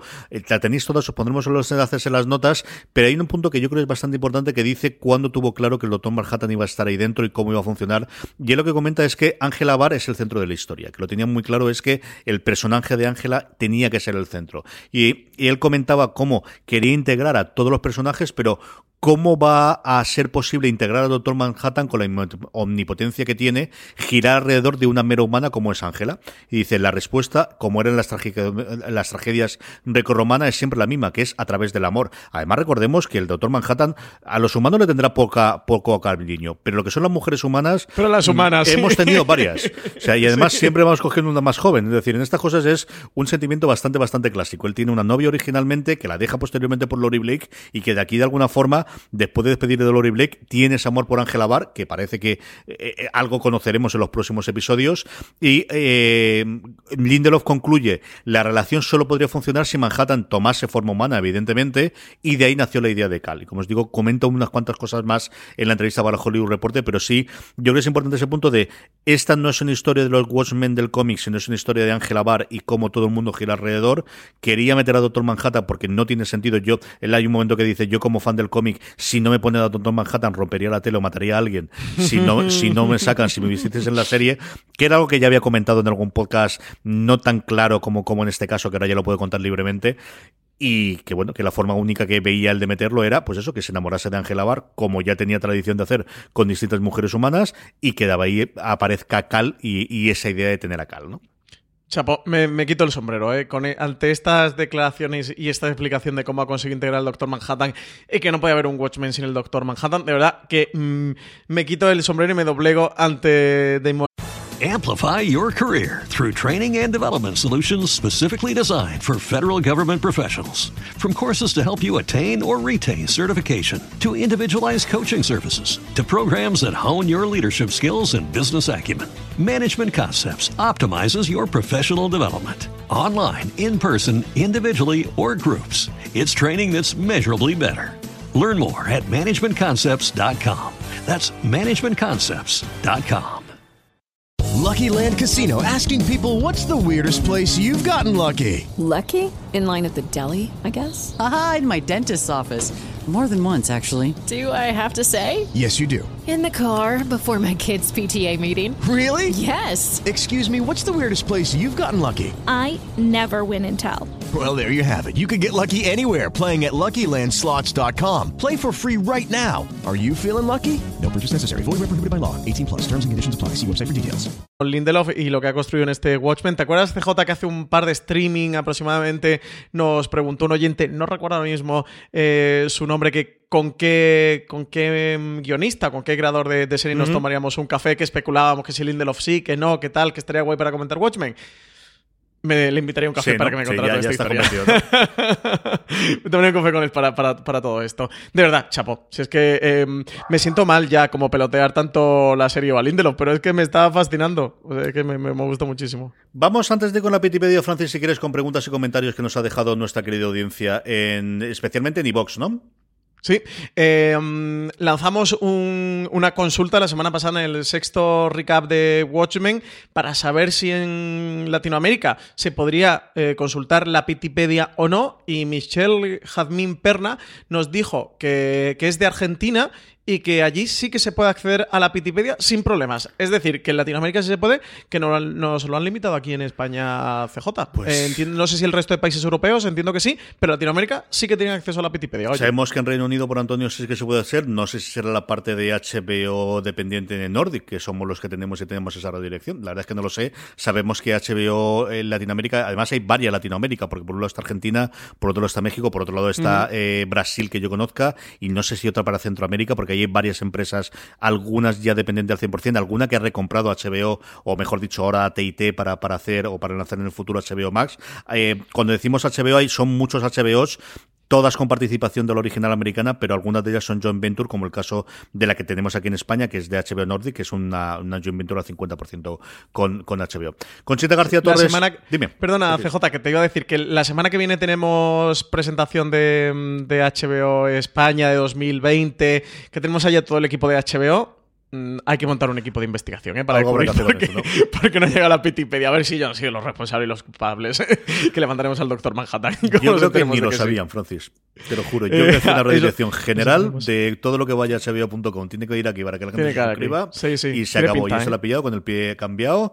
Y ahí están. Están todavía trasteando para mejorar el- la plataforma. Y claro, esta la Sí, pilló y para las descargas. Están Claro. con las descargas. Conchita García nos dice que capitulazo el séptimo, pero capitulazo con mayúsculas y ahora vuestro análisis lo disfruto dos veces, además de enterarme de los detalles que me, se me escapan.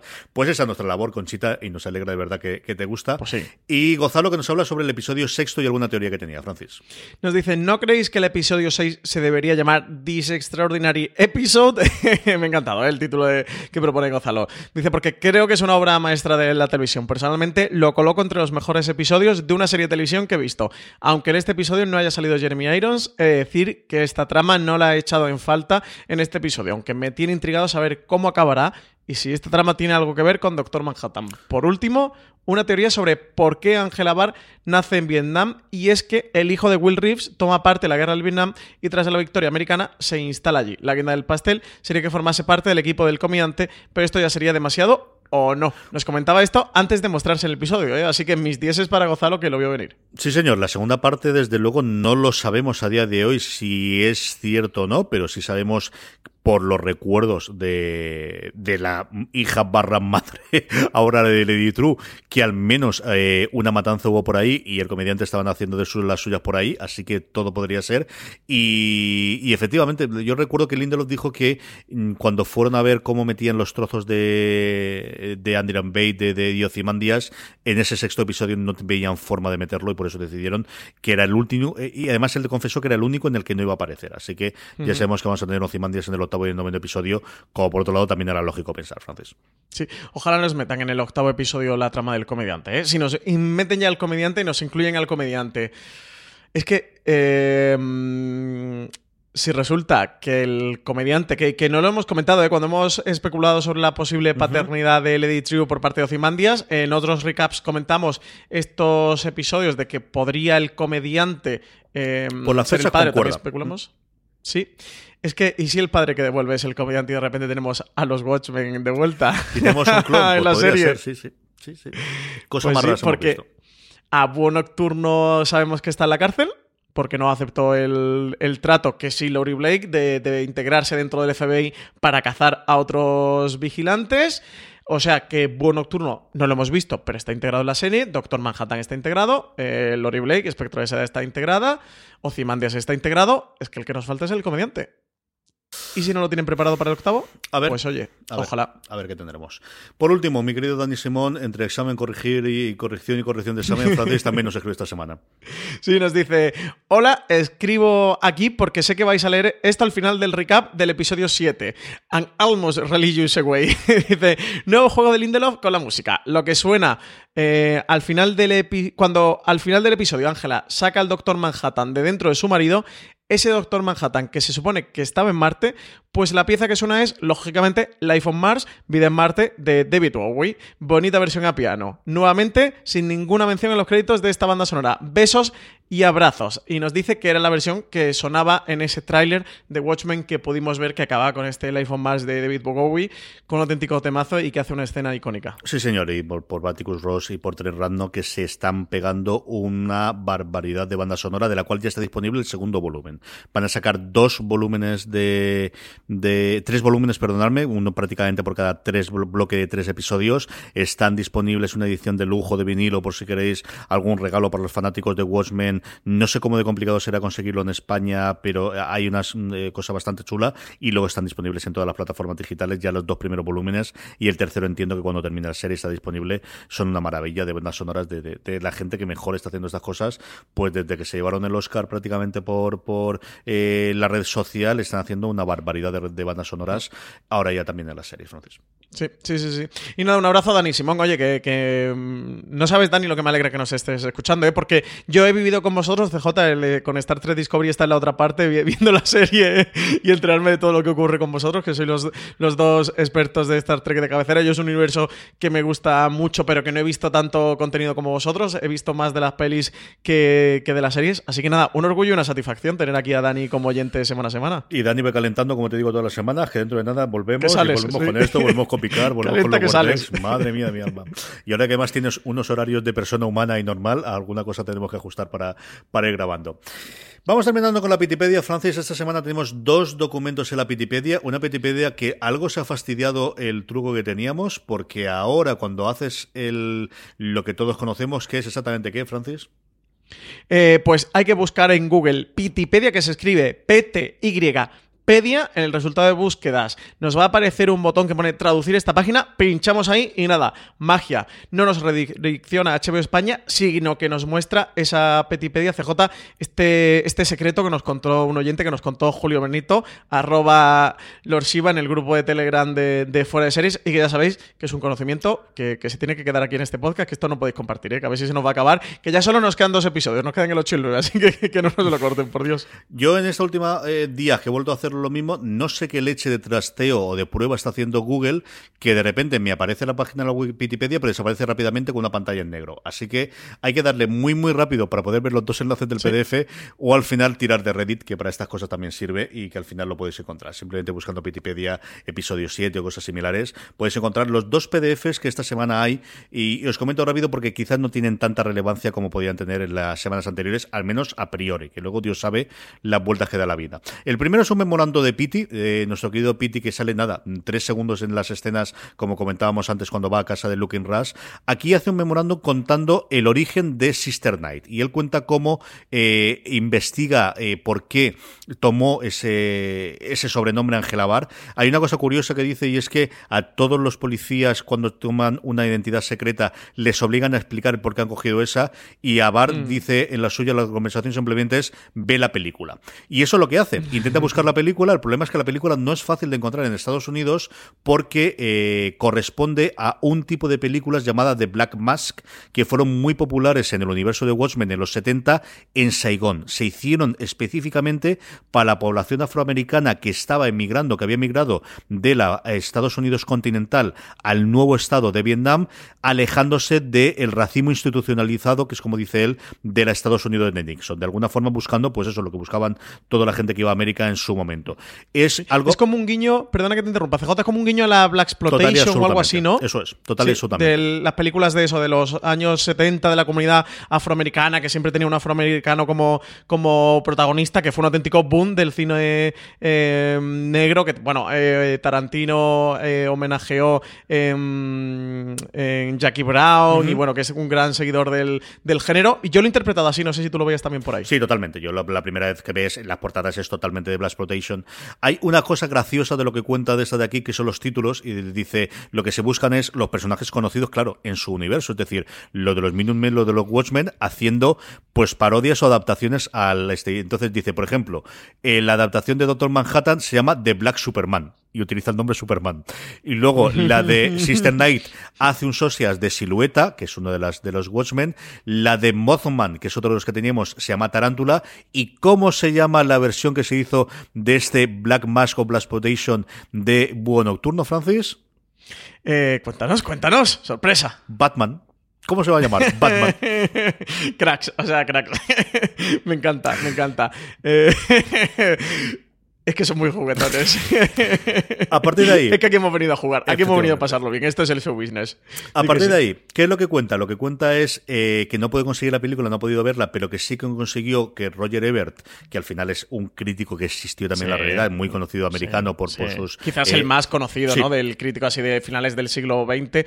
Murió el pobre después de una larga enfermedad, pero bueno, eso. Él tuvo un, un show en televisión de críticas que era Ever and Siegel o algo así, no recuerdo cómo se llama el, el compañero y bueno, de los grandes críticos. ¿eh? Y ha tenido, bueno, eh, este que a ti te gusta, Matt Soler Sates, eh, que es uno de los grandes críticos de tele también, fue discípulo suyo y estuvo en rogerebert.com. Bueno, para quien no lo conozca, ha sido de los grandes, grandes, grandes críticos. Tiene sus un par de libros de recopilaciones de, de sus críticas, está- están editadas en España. Para cinéfilos es un imprescindible, ¿eh? Roger Ebert.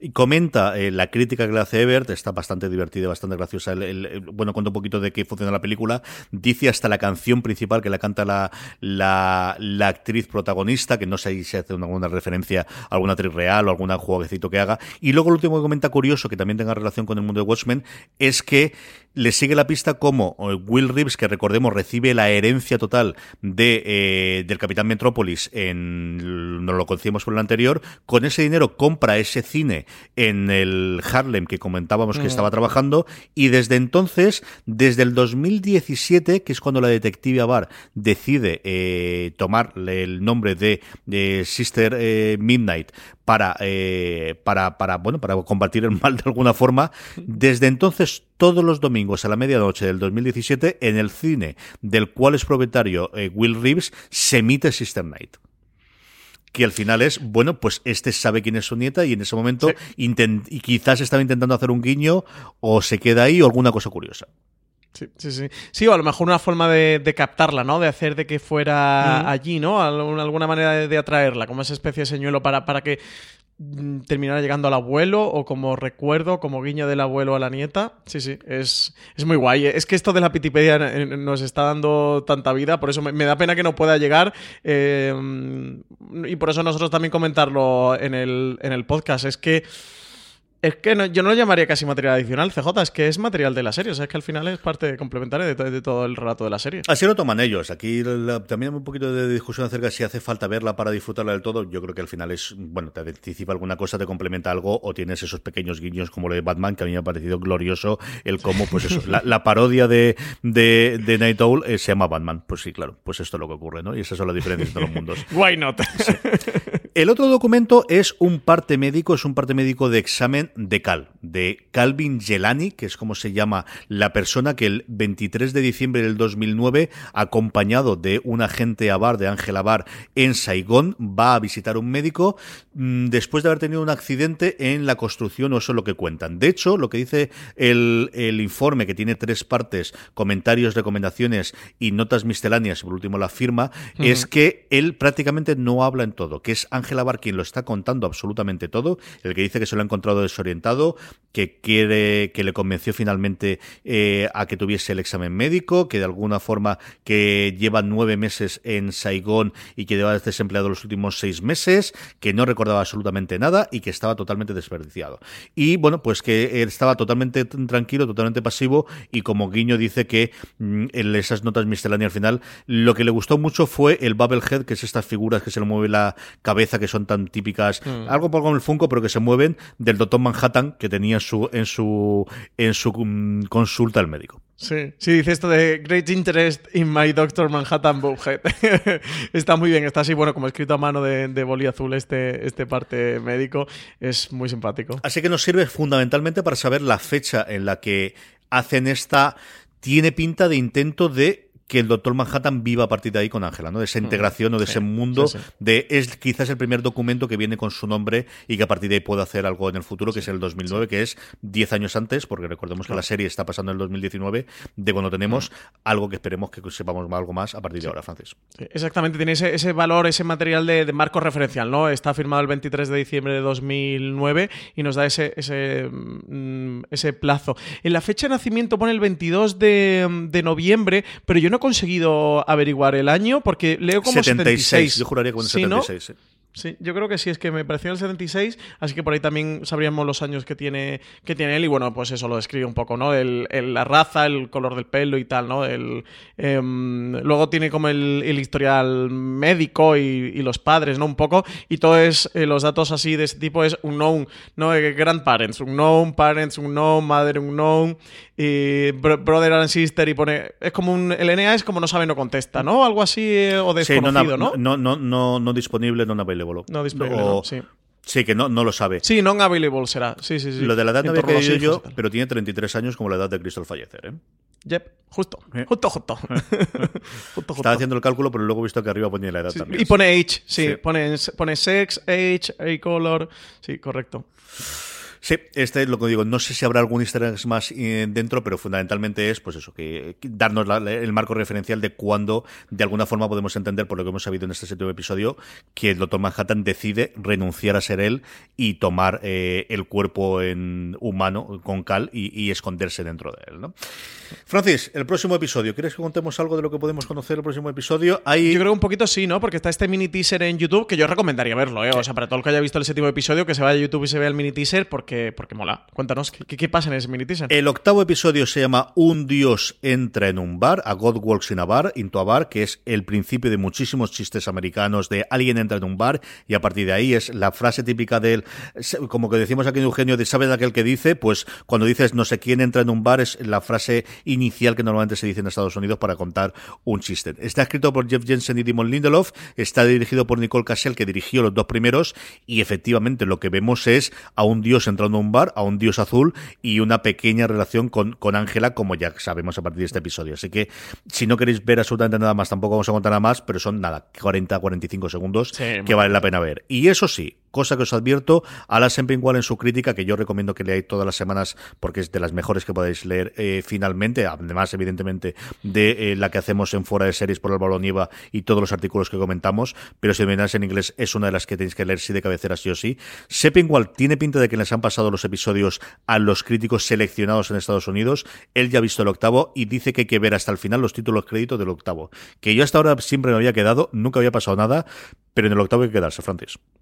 Pues nada, pues ya lo sabemos. Eh, mm, fuera de series se entretiene, fuera de series te ayuda. Porque si no le hubiéramos llegado a decir, seguramente que, a mucha gente se, lo hubiera eh, pasado por alto. A mí, entre ellos, que yo no había leído lo de ese pingol, ¿eh? Así que gracias, porque, porque si no me, hubiera despistado. No, yo no me he estado quedando hasta el final de los títulos de crédito. Ni, yo sí, porque las canciones me gustan tantísimo que al final las dejo siempre de fondo. Ya, eso es verdad. pues hasta que han llegado los 20 minutos habituales de recap, Francis. Pues sí, mira, reloj, tengo 24 ¿eh? minutos. Efectivamente. Sí, el, el 0-1 que hay delante del 24 no, lo que es, ¿no? No, lo estoy sabiendo interpretar correctamente. Hasta que ha llegado el recap. Mucho más contenido en nuestro canal de Fuera de Series y además de en el canal de Fuera de Series tenemos también el podcast oficial de Vikingos, Francis, al que tienen que suscribirse adicionalmente, Francis. Ahí estamos, ahí estamos. Vikingos, el podcast oficial. Estamos en todas las plataformas, en iVoox, en Apple Podcasts, en Spotify, en cualquier reproductor de podcast que utilicéis. Estamos también en YouTube, en el canal de YouTube de TNT. También nos podéis escuchar por ahí. Ya tenéis disponible desde hoy mismo, eh, miércoles, el primer programa que hemos grabado, un repaso de la quinta temporada de Vikingos, 20 episodios. CJ, eh, en Vikingos, que ocurre absolutamente de todo, traiciones, eh, subidas, bajadas al trono, eh, muertes, bueno, absolutamente todo. Vikingos es una auténtica locura todo lo que sucede mm, por allí, lo que está ocurriendo con los hijos de Ragnar Lothbrok y ya el miércoles de la semana que viene empezaremos con el primer recap, que será de los dos primeros episodios de la sexta temporada de Vikingos, porque la serie se estrena el martes que viene, 10 de diciembre, a las 10 y 5 de la noche, con doble episodio. Eso, en TNT y todos los miércoles al día siguiente. Desde la mañana eh, estará disponible ese recap. Así que CJ, a animar a todos los oyentes de fuera de series, animar a todos los oyentes de este recap de Watchmen, que se pasen también por los recap de Vikingos. Oye, que en Watchmen solo nos quedan dos episodios, pero Vikingos empieza la semana que viene y tenemos 10 por delante.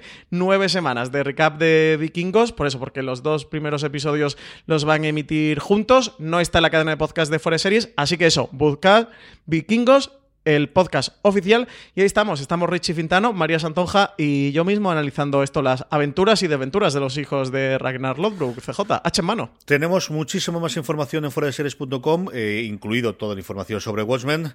Francis Arrabal, hasta la semana que viene, ¿quién no te parará el otro episodio? a ver, a ver ¿qué, ¿qué, nos depara. Nos quedan solo dos horitas de Watchmen CJ, solo dos horitas. Oye, cuando acabe tenemos que juntarnos tú y yo un, un sábado, un domingo y hacernos maratón de los nueve seguidos. ¿eh? ¿Qué te parece? Yo te invito a pizza o a lo que te apetezca o hamburguesas. Yo pido la comida eh, y nos hacemos maratón de los nueve episodios. Algo habrá que hacer. ¿Trato, desde, luego, desde luego que yo creo que sí. Que Ahora es... para Navidades, ¿no? Un día de esto de vacaciones así de Navidad, un, un sabadito, un domingo, que descansemos de la familia, que está muy bien, pero también nos juntamos tú y yo, no hacemos el maratón de los nueve episodios. No es mala idea. ¿eh? Yo creo que es una de las series que tendré ganas de ver una y otra vez y de recordar y en función de cómo termine volver a ver, pues eso, esas pequeñas pistitas que íbamos teniendo a lo largo de los episodios sobre las grandes revelaciones que hemos tenido en este séptimo y que sin duda tendremos en el octavo y el noveno episodio. Don Francis Arrabal, hasta la semana que viene. Hasta la semana que viene, CJ. Y a todos vosotros, querida audiencia, gracias por escucharnos y recordad, tened muchísimo cuidado y fuera.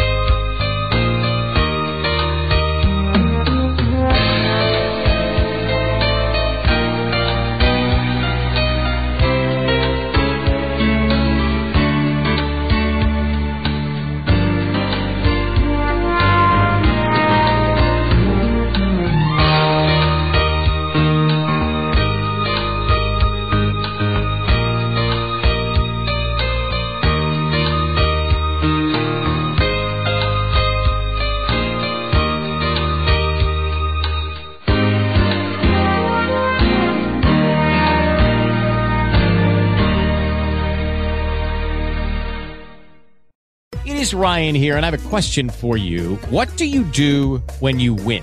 Like, are you a fist pumper?